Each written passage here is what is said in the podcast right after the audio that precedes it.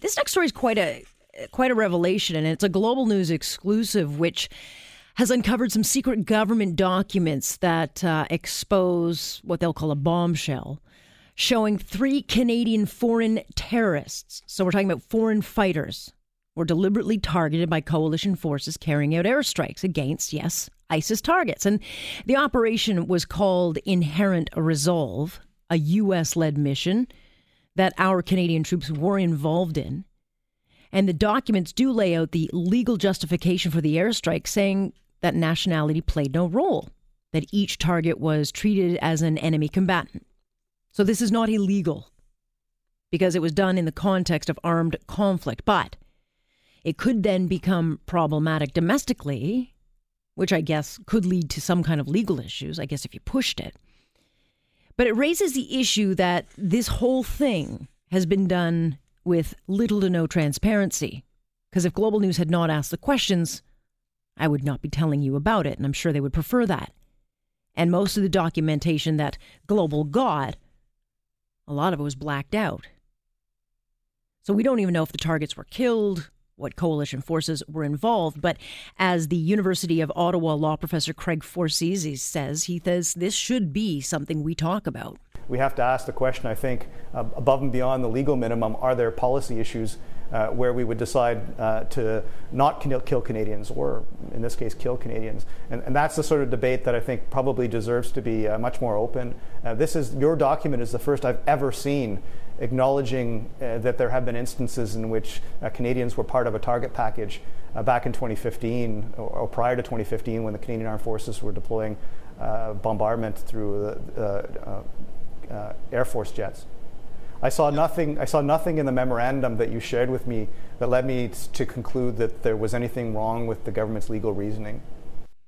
Stewart Bell has done a terrific job of kind of digging up stories and headlines that we would not know about because there's so little transparency. Remember, he was the reporter for Global that exposed ISIS fighters were coming home from overseas and we didn't know about it, let alone we don't even know what they did or where they're living. He joins us now. He's our national online investigative journalist with Global News. Stewart, this story came out of, I guess, simple digging. Um, but I've got to be honest, how angry would I guess, everyday Canadians be that those fighting for ISIS from Canada were targeted?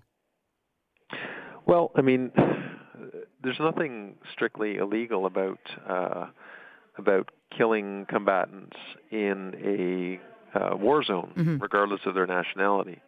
Um, so uh, the kind of uh, legal justification that the government has put forward in these documents that we obtained uh, the, the experts seem to agree that it's by and large correct, although there's some, you know, there's open to interpretation some aspects of it. But uh, it's interesting that it's it's this topic that the government does not seem to want to talk about, um, while our allies have been quite open about it. Um, so it's, you know, we know now this is going on, mm-hmm. um, but we don't know really what Canada's policy is on it. Um, and they just don't seem to want to address the issue directly in any way at all. I mean, from what I recall, I, I, recall that the rules got more restrictive when it came to these kind of targeted strengths back in 2016.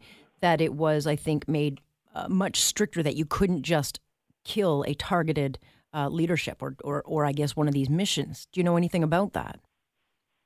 Well, according to the minister, uh, there really hasn't been a change in policy last couple of years the policy uh, now is as it was then, which is that if you're deemed to be um, directly participating in hostilities in a zone of conflict, uh, you can be targeted. Mm-hmm. Um, where some of the uncertainty creeps in now is, a, is there's different definitions of uh, what it means to be directly participating in hostilities. Um, some view it uh, more restrictively so, for example, somebody who would be an insurgent by night, uh, the minute that they put down their weapon and return to their civilian life and civilian job or whatever, uh, is no longer considered to be participating, so they couldn't be targeted. Whereas um, some countries like the U.S. take a more uh, take a broader view. They would interpret anybody engaged in hostilities to be targetable at any time, even if they're not really fighting during that moment. Right. So there's a lot of sort of uncertain uh, areas in terms of just what Canada's approach is to these things. But this was a U.S. led mission. So they would likely have different international rules. And frankly, if you're over there as a Canadian and you're fighting with the enemy committing treason, um, I would think under international law, you're out of luck. Yeah, I mean, under international law, uh, those those types of uh, of targetings are permitted. I think people generally agree on that. The difference differences of, of opinion I think come in in terms of how you interpret the law. And then even as this uh, this internal document we obtained alludes to, um, when it comes to domestic law, it's really uh, an uncertain kind of untested area, mm-hmm. and there could be some issues regarding the charter and even criminal law. Okay, so when you say, you know, as soon as I hear the word charter, and I and I, uh oh, are we expecting then that there'll be some kind of legal action against the Canadian government with it with these particular cases? I don't know, and even if there is, the, the experts we spoke to uh, seem to believe that there's a pretty good chance that uh, Canadian domestic law would align itself with international law, which which is that you know you go over to a country, you participate in an armed conflict, mm-hmm. you can you know you can die, you can be killed, um, but it's it's never been tested. That's that's the uncertain aspect of this. It may be, though, it, yeah, in this case, given that the government settled so quickly with Omar Khadr, but uh, the bottom line is um, they've been very secretive about this, and I'm not sure why why they're not then being more clear about it to uh, to what you've you've been asking. Why is there so much redacted information or so much secrecy? Yeah, I mean that's exactly the point right there. Um, we, as part of our investigation, we requested uh, documents from the Justice Department, just looking, asking for what is Canada's policy. Uh, we got over 100 pages that were completely redacted. Mm-hmm but still, some had dates on it suggesting that this was something that they had been looking at. Now compare that to say the U.S. and the U.K. The United right. States has been dealing with this issue since uh, Anwar al-Awlaki was killed in a drone strike in Yemen in 2012, uh, and uh, you know that he was a U.S. citizen. That was that was an issue that they dealt with and openly the UK also. Uh, there were a couple of targeted strikes in 2015 of uh, British ISIS members who'd been really vocally inciting attacks within the West, and they were considered to be uh, so dangerous that they needed to be targeted.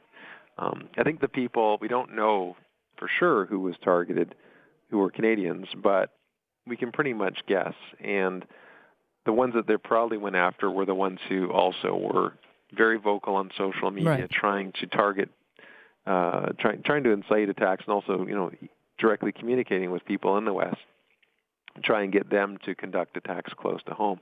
But um, even though the U.S. and UK have been you know quite open, there were sort of public investigations by the UK.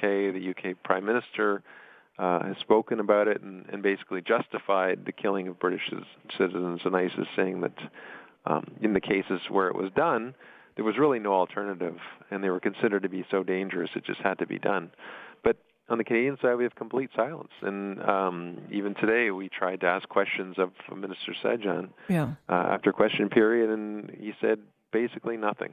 Right, and Ralph Goodale didn't say much either, other than Canada does not engage in death squads. But is this a a, a government silencing, or is this just a liberal um, silencing? I mean, is this is this standard operating procedure with the Canadian government, or is this, is it this government in particular that's being so so I guess ambiguous?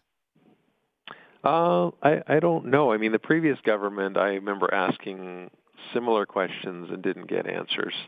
Uh, but this, the current government, we're kind of getting a mixed uh, signals, as you as you suggested there. Um, on the one hand, Minister Sajjan is saying that um, you know, things are the, the policy as it is and, and referring to international law. Um, whereas Minister Goodale is saying, well, we don't, we don't conduct, uh, you know, we're, we don't have death squads. I think was his exact term. So it's almost a mixed message in, in terms of whether or not um, this is something Canada does and, and its approach to it. Right. And not to mention, if these guys are so dangerous and they came from Canada to fight overseas, and we are in the process of letting these people back in, there's also the other issue of well, how dangerous are they? Because clearly they were dangerous enough that the coalition felt they should be killed. Yeah, I mean, for somebody to be targeted in an airstrike, it's got to be pretty serious. And we're not talking here about, um, you know, a Canadian who just happened to be in the vicinity of a target that was struck by the coalition. We're talking about people, cases where the Canadians were specifically targeted. They were the targets of the strike. So you think to reach that level, um, yeah. putting that kind of resources into taking somebody out, it's got to be somebody that's been deemed to be a pretty grave threat. Chances are you'll find it, though, Stewart. Thank you uh, so much for joining us. You've been doing some great digging. Okay, thank you. It's not easy when you try to get these government documents. It takes a long time. You have to ask the right questions, and then when you get the documentation, as you hear, there's also you know, and often a lot of it is taken out. So good work by him.